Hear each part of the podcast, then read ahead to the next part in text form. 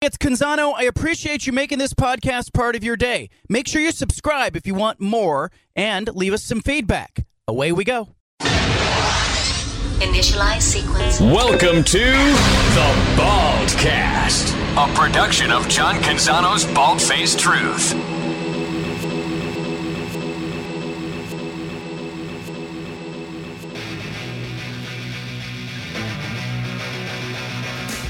Back to the Bald Faced Truth with John Canzano on 750 The Game.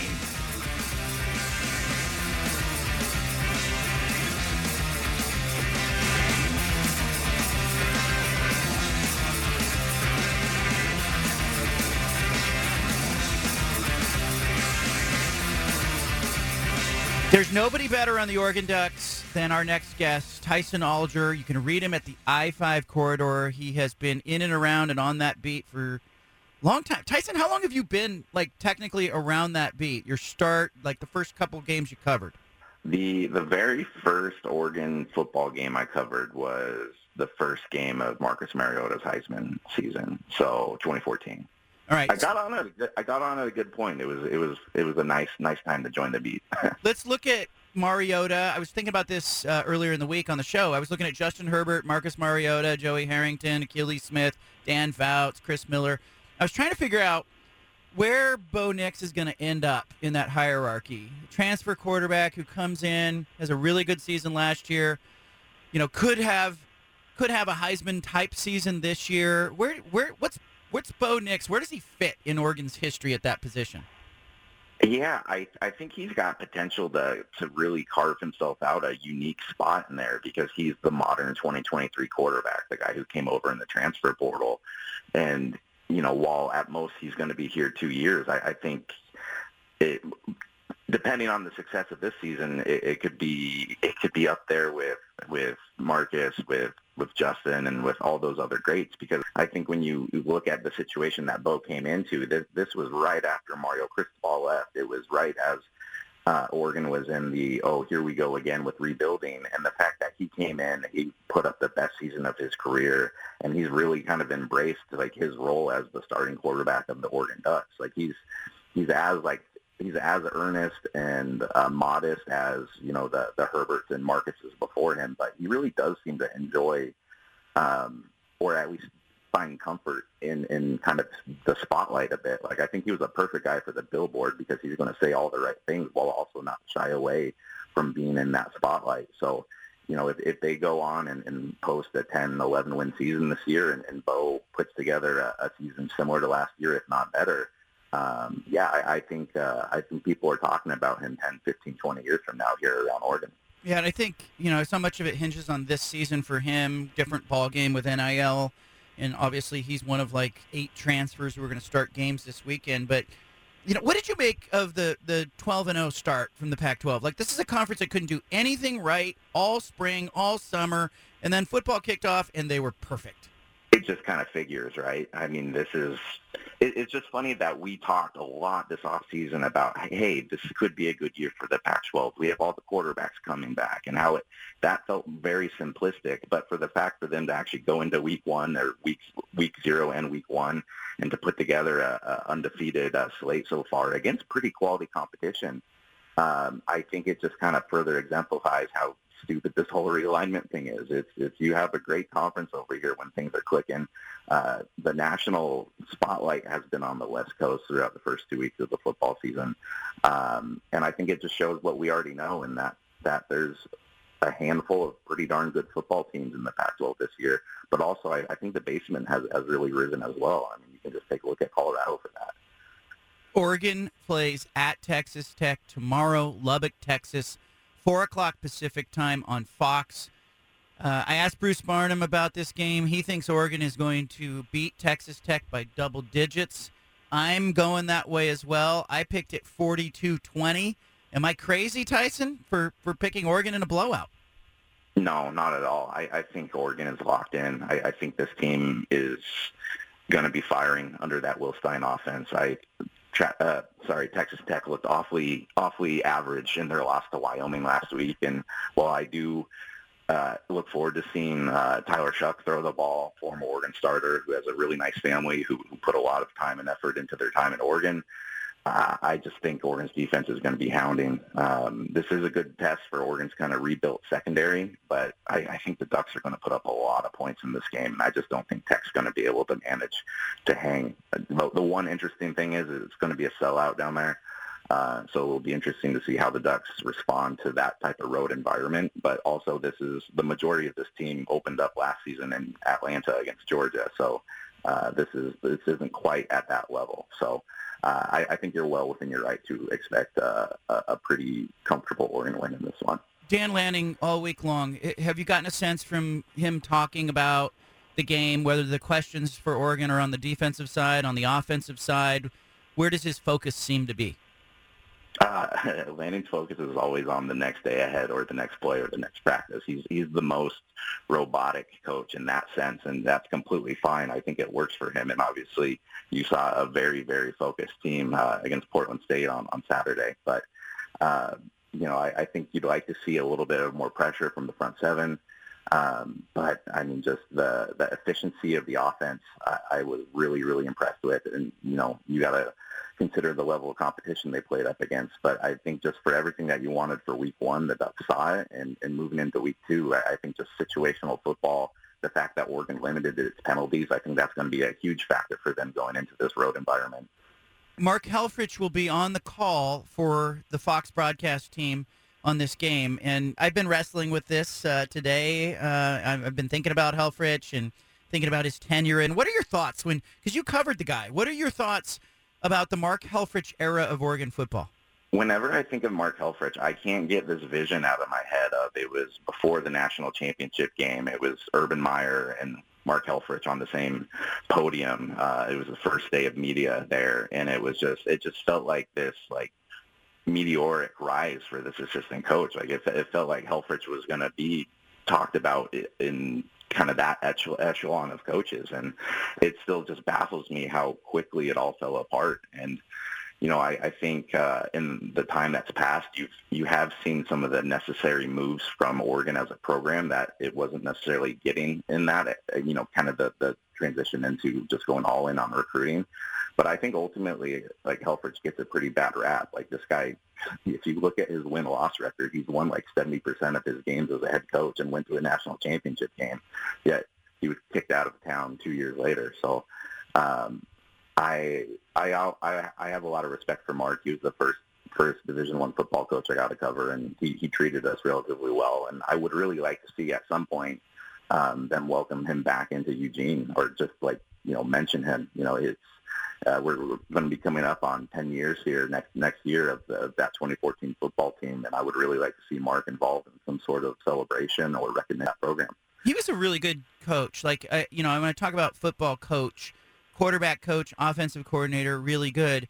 I didn't ever really buy him as the CEO of the program, and and I've I've wondered for a while that about that, and you know, and I wonder if you can coach that type of thing. Like, could they have gotten him and made him better with media, or made him better with boosters, or better in making big decisions? But I, I get why they promoted him. They were they were seeking continuity. Yeah, but I mean, with with the success that Oregon had, like you didn't want to mess with anything there. I mean, the, the Ducks were coming off their most successful four-year run in program history, and Helfrich was riding shotgun for the vast majority of that. Like it made sense in all uh, I, I don't think anyone should fault Rob Mullens for making that hire back in 2013 when it happened. But um, you know, we've been around this long enough to know like head coaches are just different animals, man. And and I'm not saying that some people have it and some people that it just works for some people and it doesn't work for others. And um, I, I I get more of the vibe from Dan Lanning as like this guy wants to just completely run a program more than I did from Mark Helfrich. We're talking to Tyson Alger, i5corridor.com, if you want to check out his work. Oregon uh, going to Lubbock, Texas to play Texas Tech. Let's uh, let's sort of assess from 20,000 feet, Tyson. You know, a win in this game versus a loss in this game. How much does that change Oregon's goals for the season, trajectory, perception in your mind? Win versus loss?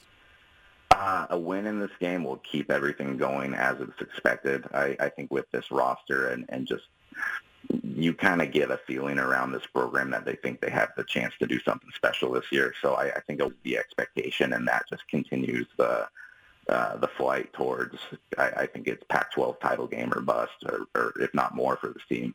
Uh, a loss would be really tough to come come back from. I, I mean, it doesn't really damper what you're going to do in the Pac-12, but this is an Oregon team that really wants to be in the national conversation, uh, especially here in the final year of the Pac-12. Like, I, I think it would be such such a, a boost for Oregon's overall rep and, and just status to be the last remaining Pac-12 team. And I'm sure the Big Big Ten would love welcoming in Oregon with, with both arms as the Pac-12 champion. So, um, yeah, I, I think a loss would uh, kind of really deflate the sails there in terms of uh, going for a playoff chance, especially with Texas Tech's loss to Wyoming last week. But I'm I'm not terribly worried about it, John. I think Oregon's going to roll in this thing. Yeah, I, I feel the same way. I, I also am looking at Dan Lanning, and I'm going, look, he he had some tests last season. He had a test against Oregon State and lost. He had a test in Washington, he lost passed the test against Utah. And so I kind of feel like this is an opportunity, even though Texas Tech lost to Wyoming, it's a road game against a Big 12 team that was supposed to win like seven games. And, you know, this is a game Oregon should go in there and, and win the game and, and walk away feeling pretty good about itself.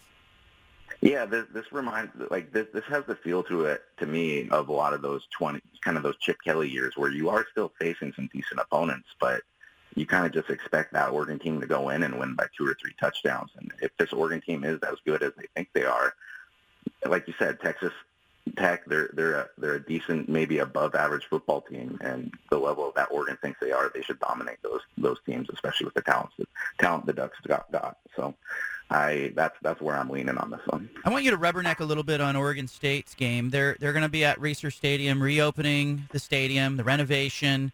They get UC Davis. Um, should be a win. They should go to to two and zero. Oh, but um, you know what? What do you think that atmosphere is going to be like at Reser and and you know, stadium wise? What is it? What does it do to Oregon State's perception or, or brand to have that stadium be com- finally complete?